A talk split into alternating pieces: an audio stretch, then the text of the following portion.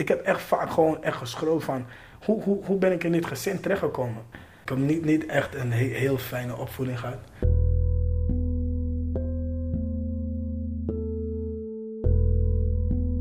In deze podcastserie vertellen mensen die onder toezicht staan van een reclassering hun levensverhaal. De verhalen geven weer hoe ze in contact zijn gekomen met justitie, waarvoor ze zijn veroordeeld en hoe ze hun toekomst tegemoet zien. Toen ik vijf jaar was, verdween mijn moeder helemaal opeens uit de picture. Het bleek dat ze in, eh, in detentie zat in India. Het bleek, bleek door, door drugsmokkel te zijn.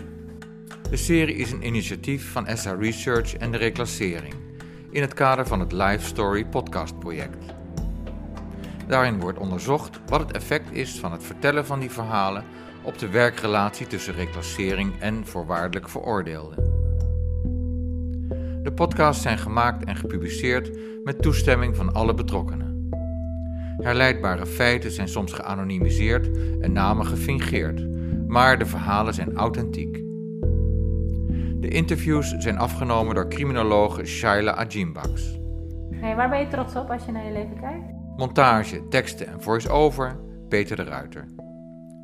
Abonneer je op Luisterdoc voor alle komende afleveringen. Dit deel gaat over Marino. Hij groeit op in een verscheurd gezin, wordt aan zijn lot overgelaten en gaat uiteindelijk bolletjes slikken. Hij krijgt steeds nieuwe kansen, maar verknalt ze ook weer. In de kerk ontmoet hij de verkeerde vrouw.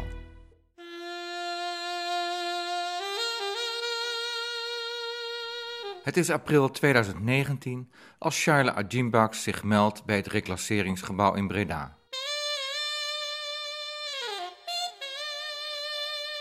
In de wachtkamer zitten meerdere cliënten die onder toezicht staan, zwijgzaam voor zich uit te kijken. Bij het horen van Shaila's aanmelding maakt Marino haar op een vriendelijke, rustige toon duidelijk dat zij waarschijnlijk met hem een gesprek heeft voor het Life Story podcast project.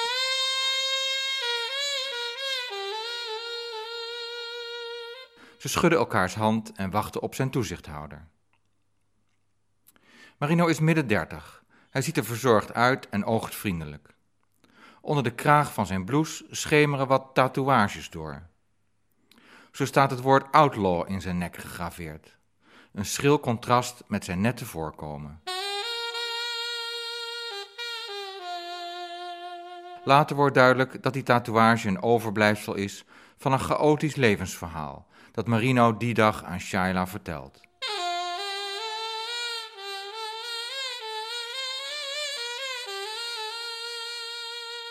Marino groeit op in een eenoudergezin in Amsterdam-West, in een macho-cultuur. Hij heeft drie broers en één zus.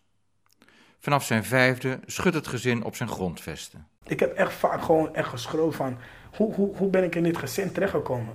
Ik heb niet, niet echt een he- heel fijne opvoeding gehad.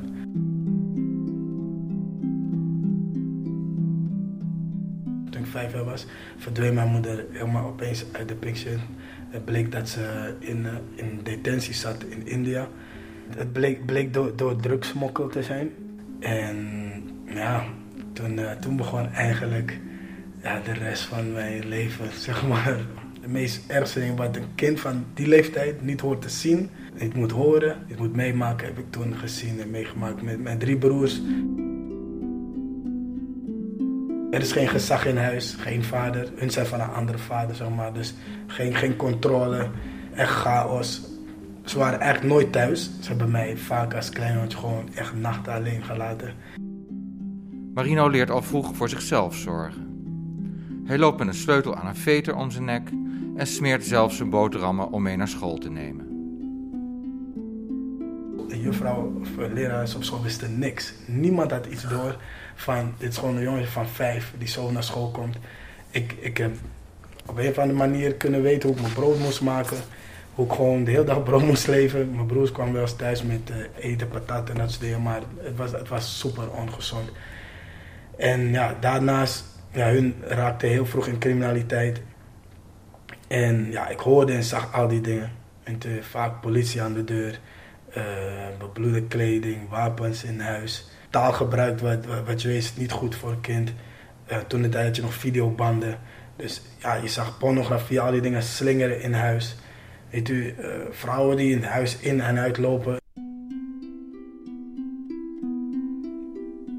Marino tekent op verzoek zijn levenslijn en maakt een indeling alsof zijn leven een boek is. Hoe noemt hij het eerste hoofdstuk? Bedrogen. Want Ik werd hier al heel goed voor de gek gehouden. Iedereen wist al lang waar mijn moeder was, maar mij werd eh, heel lang voor de gek gehouden dat ze op vakantie was. Ja, de ver- verwarring van wat gebeurt hier in mijn leven, wat is hier aan de hand. Toen kwam ik bij een tante terecht, die nam me eventjes twee jaar in huis. Maar daar raakt Marino van de regen in de drup. Hoe gaat die tante met hem om? Ja, echt zware afwijzing. Heel, heel denigrerend. De opmerkingen vaak. En ja, ik, ik, eh, ik voelde me niet, niet, ik was niet geaccepteerd. Het is de tweede keer in zijn leven dat Marino zich afgewezen voelt, net als met zijn moeder. Dus afwijzing is de titel van het tweede hoofdstuk. Daar volgt al snel een derde hoofdstuk op. En hier verhuisde ik naar een andere tante. Die andere tante had al vier kinderen, maar zorgt goed voor hem, al heeft ze het niet breed. Zorg dat we toch altijd te eten hadden, schone kleren hadden en alles. Ja, eigenlijk moet ik zeggen wel geaccepteerd, best wel. Dus dan kan ik die acceptatie noemen. En dat is het derde hoofdstuk, acceptatie. Marino blijft zeven jaar bij die tante, tot zijn veertiende. Toen kwam mijn moeder terug. Oef, nou, nou, dat werd echt eh, een grote teleurstelling.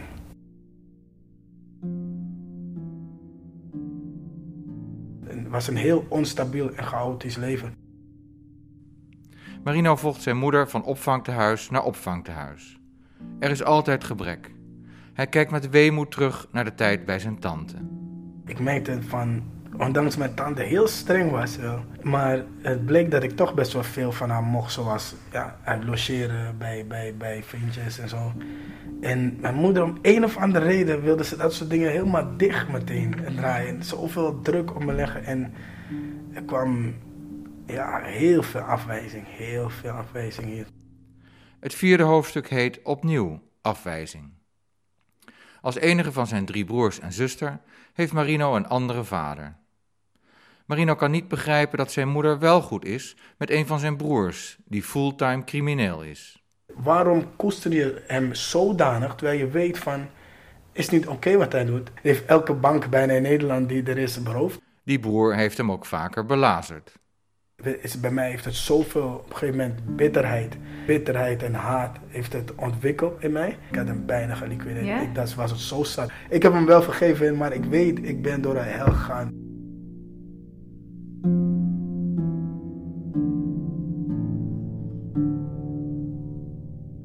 Marino bouwt weinig zelfvertrouwen op. Ik kon niet eens een, een bord normaal vastpakken en het zou 100% vallen. Ik, ik was, eh, en dan kon ik mezelf echt heel overdreven kwalijk nemen. En ik merkte dat zo'n effect ook op school. De, de, ik, kon- ik kon gewoon geen toetsen meer maken. Ik dacht ook echt, echt gewoon ook dat ik dom was. Trok ook pesterij aan.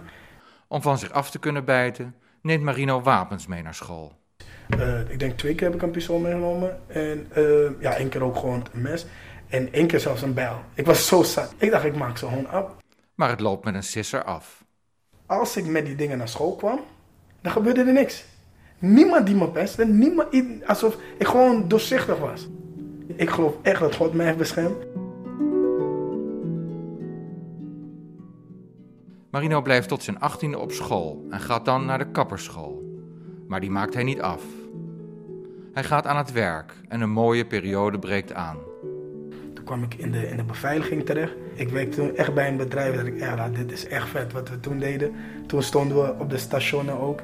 En, en ook evenementenbeveiliging deed ik, persoonsbeveiliging deed ik. En ik ben me toen meer gaan focussen in bodybuilding. De, de collega's die je toen leerde kennen, het werden ook vrienden. Dus je moet je voorstellen, het wa- het was toen echt een community. Ik ben alleen maar bezig met bodybuilding en met dit werk. Andere onderwerpen versta je niet. Je hebt ook geen tijd. Het enige wat je doet is eten, trainen, slapen, werken. Eten, trainen, slapen, werken. Hier dacht ik van oké, het komt allemaal wel op orde. Hier was ik ongeveer, eh, ik denk 20. Ik ben toen gaan eh, verhuizen, vanaf mijn moeder ook. Maar Het, het leek alsof ik, ook al was ik verhuisd, alsof ik niet loskwam van mijn moeder, zeg maar. Ik, ik werd continu gevraagd om geld te geven. Het bracht zoveel verstoring in, in, mijn, in mijn leven. Ik voelde het een beetje alsof ik zeg maar, die, die navelstreng wil doorknippen, maar het lukt niet. En ergens denk je van, ja, het is je moeder. Uh, dat je toch moet helpen. Tot uiteindelijk ik echt heb moeten inzien van, weet je, vanaf vandaag is het gewoon afgelopen. Dat ik echt, echt toen gewoon tot aan mijn nummer toe veranderen moest. Marino herinnert zich dat hij net als zijn broers van baantje naar baantje en van kamer naar kamer slingert. Dat zint hem niet. Hij heeft goede voornemens en wil het met zijn moeder bespreken. Dus heb ik één keer goed bedoeld aan mijn moeder ja, ik ga deze, deze opleiding doen. Want dan tenminste iemand in het zin zijn diploma gehaald en dan komt het wel goed. Dat is de grootste belediging die je ooit hebt. Ik denk, ik bedoel het goed. Ze heeft gewacht tot mijn broer wegging, haar lievelingszoon. De, de geschreeuw die ik daarna kreeg was niet normaal. En dat brak mij ook hoor. Ik heb echt vaak gewoon echt geschreeuwd van, hoe, hoe, hoe ben ik in dit gezin terechtgekomen? Ik denk, uh, toch wel doorknippen dan. Marino groeit op zonder vader. Wie hij precies is, weet hij nog steeds niet.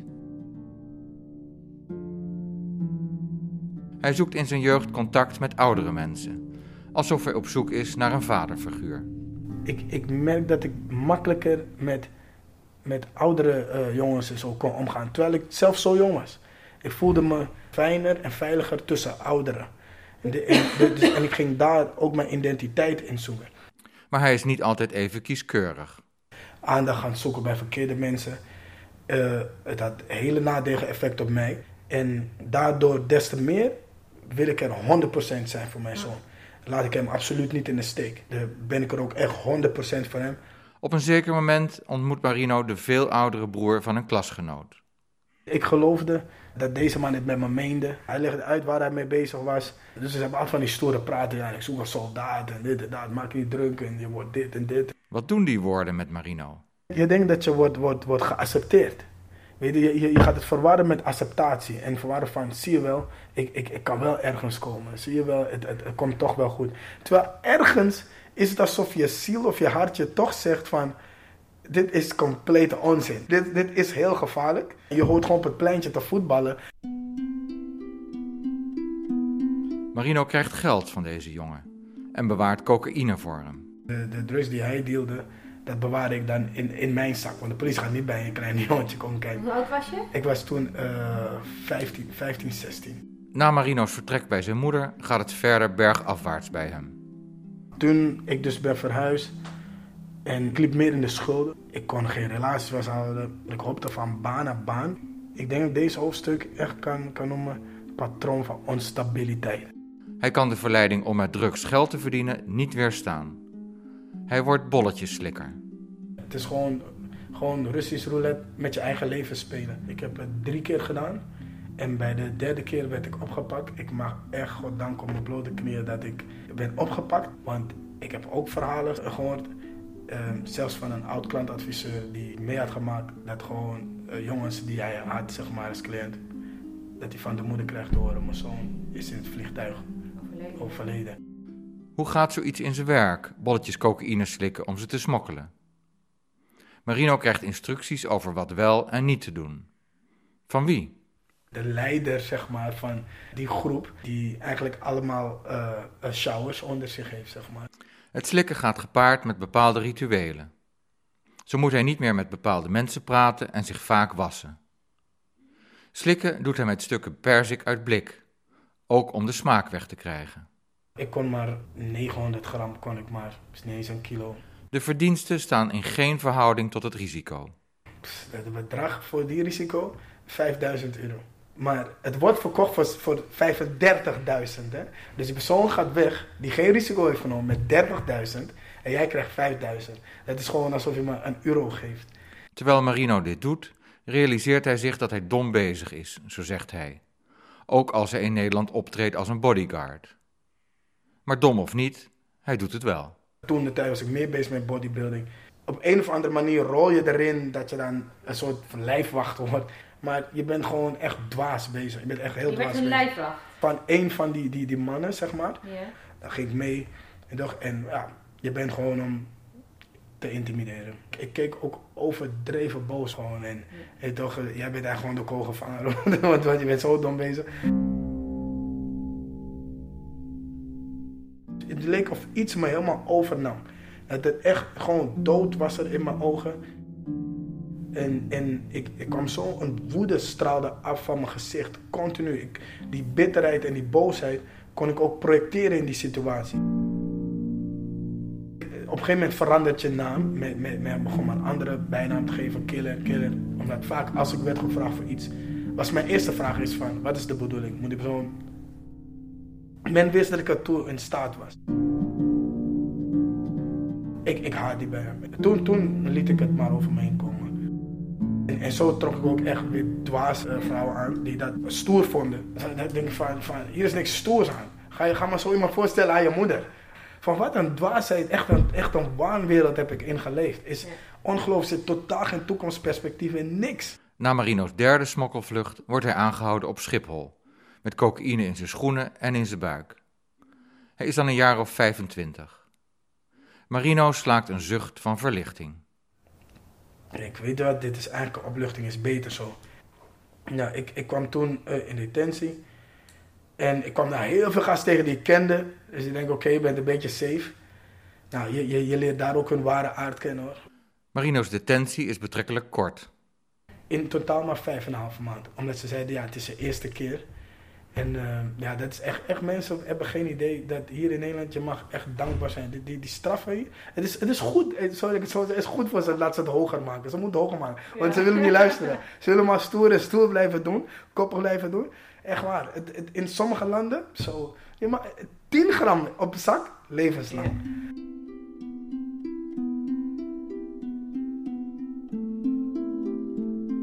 Marino schaamt zich ervoor zijn moeder te moeten vertellen dat hij nu ook in de bak zit. Het doet zijn relatie met haar niet goed.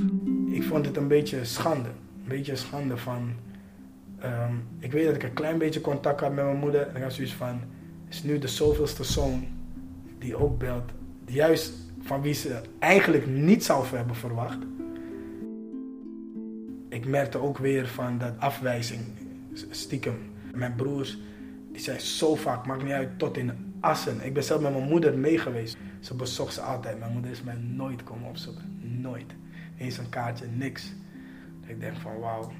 Van, dit, dit komt gewoon nooit meer goed. Dit, dit, dit, je gaat dit gewoon een dag moeten accepteren. En het gewoon moeten laten. Het, het gaf me ja, heel, heel, erg teleurstellend gevoel. Het maakte me nog steeds ja, bit, bitterder en bitterder. En het gaf me ook wel drive ik ga ervoor zorgen dat ooit, als ik uh, een gezin heb, ik ga dit helemaal anders doen. Ik ga deze, dit ding helemaal anders. Dit, de, deze patroon moet iemand, iemand moet dit doorbreken. Iemand moet dit anders gaan doen. In 2007 komt Marino na vijf maanden detentie vrij. Hij maakt meteen een valse start. Ik had een hele domme fout gemaakt om mijn huis te laten aan mijn neef. Toen ik terugkwam, is niet normaal. De staat echt, licht, alles was afgesloten natuurlijk. Mijn huis was, ik, ik, ik ben heel overdreven strak. Bij mij is alles moet bij mij echt netjes zijn en, en strak op zijn plek. Dus ik, ik kwam in mijn huis, ik kwam gewoon echt, ik zou niet eens een hond daar laten slapen. Ik herkende mijn eigen huis niet meer. En toen, ik heb toen echt, ik dacht, ik ga hem zoeken en ik maak hem af. Maar dit keer weet Marino zich te beheersen.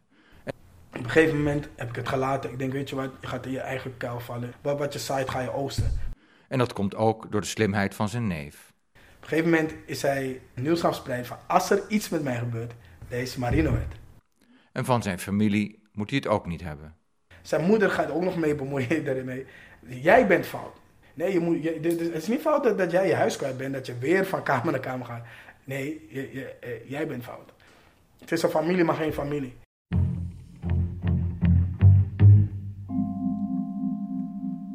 Marino memoreert hoe hij ooit voor zijn familie in de bres is gesprongen door een schuld aan een familielid te gaan incasseren.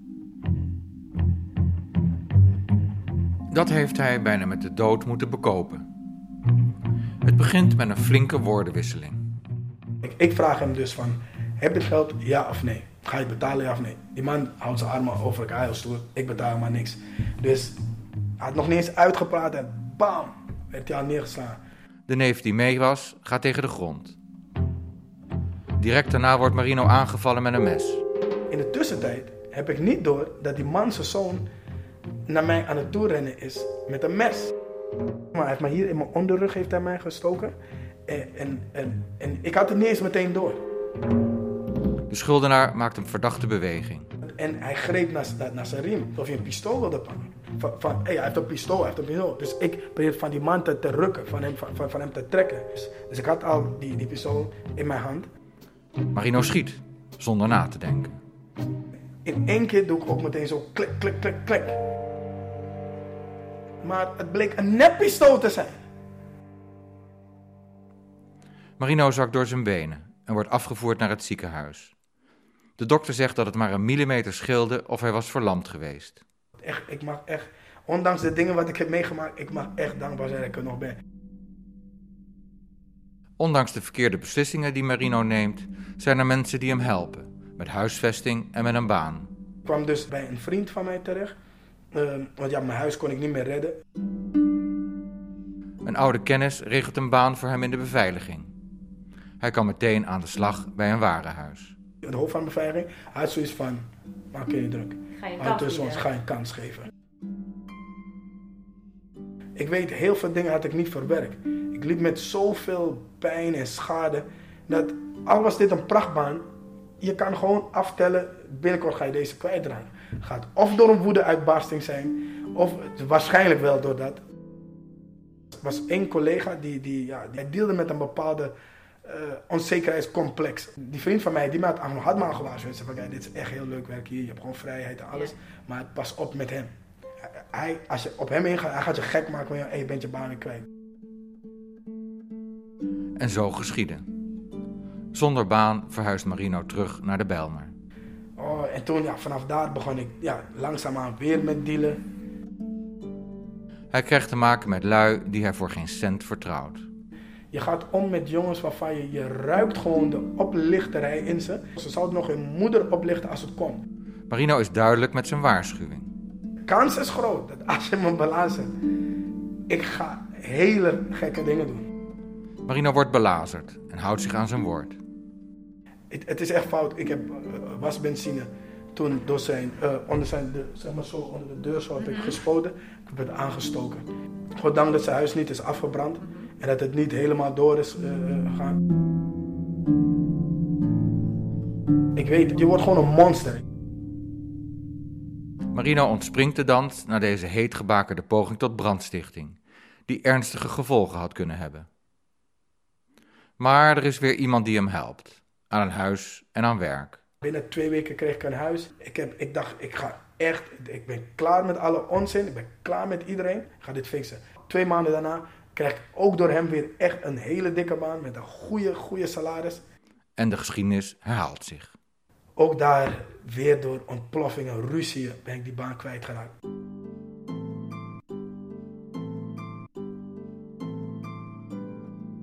Met die salaris kon ik vandaag de dag schuldvrij zijn. Echt, binnen, zeker binnen een half jaar.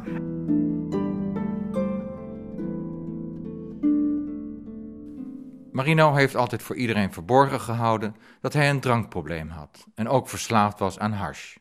Maar niemand wist, eh, eh, tot, tot de dag van vandaag denk ik, dat ik, ik, uh, ik, ik dronk alles weg. Op straat, je zou niks aan mij kunnen zien. Ik maakte mezelf wijs, zeg maar, ik geloofde ook echt dat ik niet kon slapen zonder. Je gelooft erin dat die, verdoving, zeg maar, die, die, die, die pijn en die verdriet en alles weghaalt. Dat je dan rustig kan slapen. Maar ochtends sta je gewoon weer op met diezelfde pijn. Maar wat gebeurde er? Ik kan herinneren dat ik voor de spiegel stond. En ik, ik herkende mezelf niet. En toen brak ik gewoon. Toen brak ik echt. Ik, uh, ik heb vreselijk zitten, liggen huilen. Het leek gewoon of ik een, iemand die echt een monster was, maar ook uh, helemaal compleet ge gebroken was. Ook door, door schade in het leven, maar ook zichzelf aan het vernietigen was. En gewoon, die gewoon totaal niet vooruit kwam. Echt gewoon van, dit, dit, dit kan nooit jouw leven zijn. Je hebt zoveel meer in je, iets klopt niet. Ja, en toen, toen heb ik echt gehuild. Ik heb gebeden, ik heb, ik heb, ik heb gehuild, echt. Ik heb gezeten en ik dacht van, vandaag moet het anders. Ik heb toen een kennis van mij, die eh, inmiddels naar, naar Engeland was verhuisd, eh, had ik gebeld en ik zei van, kijk dan, ik, ik merk dat ik uh, een einde aan wil maken. Zij stelde mij toen voor om naar de kerk te gaan. Ze, ze, ze kende een voorgangerskoppel waar ze heel dichtbij stond. En ze, ze vertelt gewoon wat er aan de hand is, ze gaan je helpen. En daarom zei ik, ja, ik noem het een soort schijnlicht. Want hier dacht ik echt, echt waar, ik wilde echt gemeend mijn leven veranderen. Hier wil Marino het lange hoofdstuk onstabiliteit beëindigen. En een mooi laatste hoofdstuk beginnen. Maar de titel Schijnlicht in de tunnel klinkt niet als een happy end. Ik ben mij daar gaan, gaan aanmelden, maar het was gewoon echt de verkeerde kerk. Dat dusdanige sectarische trekken. Het was Oh. gewoon echt complete manipulatie en controle. Niet normaal. Je, je werd zo geïsoleerd. Zelfs met de mensen in de kerk, als, als ze merkten van oh, met die, met die is er een klik, met die kan je goed omgaan. is niet normaal, werd je gewoon van die geïsoleerd. Marino verlaat de kerk, maar sleept de gevolgen uit die tijd met zich mee. Ik ben in een huwelijk gestapt met een wildvreemde vrouw. En ja, het heeft zoveel drama gebracht, niet normaal. Ik weet wel dat ik zoiets had van, kijk dan, wij twee gaan het niet redden. Ik heb een hoop bagage, je hebt een hoop bagage, laten we dit gewoon kappen. Als je zo met haar sprak, dan was ze ermee eens van, ja nee, is goed, is goed. Maar de achteraf, zei ze, nee, nee, nee, jij wijst mij niet af. Dus dan ging ze die voorhands bellen. En dan konden ze uren, ik lieg niet mevrouw. Deze mensen hebben werkelijk van twee uur tot zes uur kunnen ze gewoon met je aan de telefoon blijven, met je. Ik heb me in een huwelijk laten praten met deze vrouw. Ehm, daaruit is mijn zoontje gekomen. Toch? En ja, dit heeft zoveel drama, drama, drama gebracht de afgelopen jaren. Het dieptepunt van dit drama is de reden waarom Marino nu onder toezicht van de reclassering staat. Ik kwam haar dus tegen. Ehm, zij zat in een blijf van mijn lijfhuis. Niet eens om mij, eerlijk waar, niet om mij. Dus wat is gebeurd? Ik heb haar toen aangevallen. Ik had haar bij, bij haar keel gegrepen. Ja, dat, dat, dat geef ik toe, is fout. Is fout. Toch, ik ben daarvoor aangehouden. Een hoop dingen kwamen uit mijn mond. En ja, uiteindelijk, ik moest ervoor zitten. En zodoende ben ik, ben ik dus bij de klassering Maar gekomen. daarvoor zit je nu hier. Ja. Als ik erop terugkijk nu... Ja, ik, ik, heb, ik heb heel erg spijt van dat, dat ik haar heb aangevallen. Marino wil zich na zijn onder toezichtstelling ten dienste stellen van andere mensen met een detentieverleden. Daar heeft hij nu genoeg ervaring voor, vindt hij. de deuren die nu voor mij zijn opengegaan, dat ik zo'n grote kans straks krijg om als ervaringsdeskundige te werken, bij veiligheidshuis thuis kan lopen. Ehm, het netwerk wat ik heb opgebouwd, wat ik straks kan doen, kan ondernemen en zo. Ja, die ziet er, mag ik zeggen, echt rooskleurig uit. Dit, dit met mijn zoon is nog wel een beetje een uitdaging. Die jeugdbescherming heeft mij heel echt alles op alles gezet om me uit te putten en te frustreren. De uitdaging is nu voor mij van, ik, ik volg elke instructie die ik krijg van Recasseren, van Mozaïek, van Kans die erbij is betrokken, volg ik op.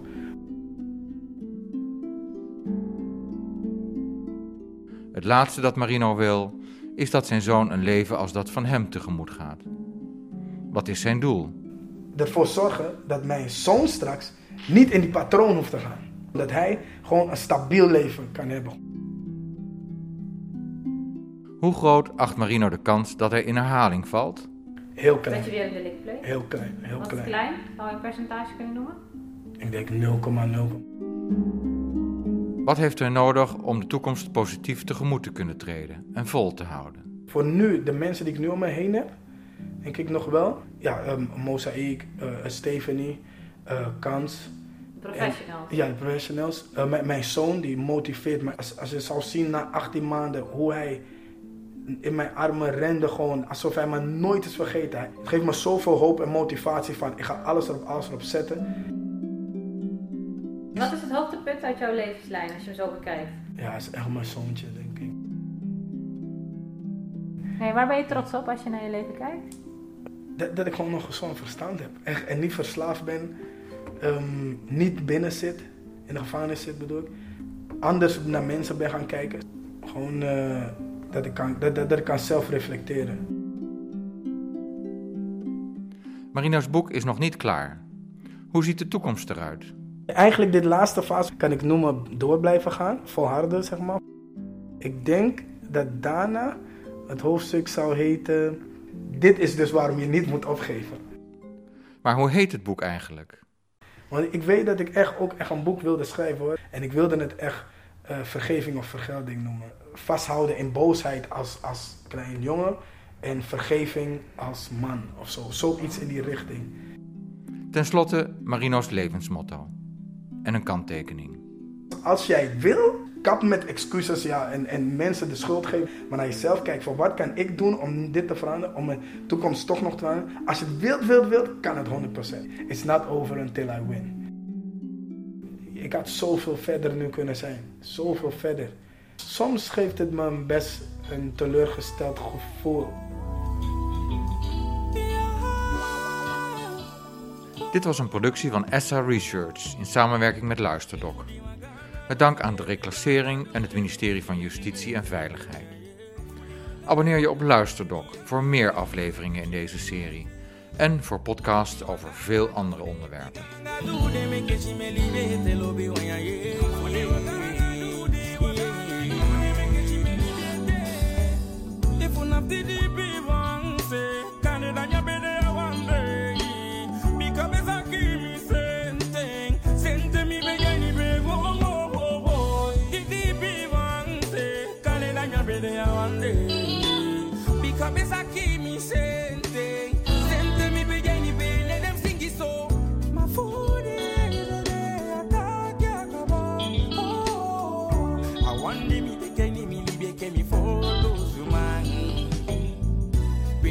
be one if it's a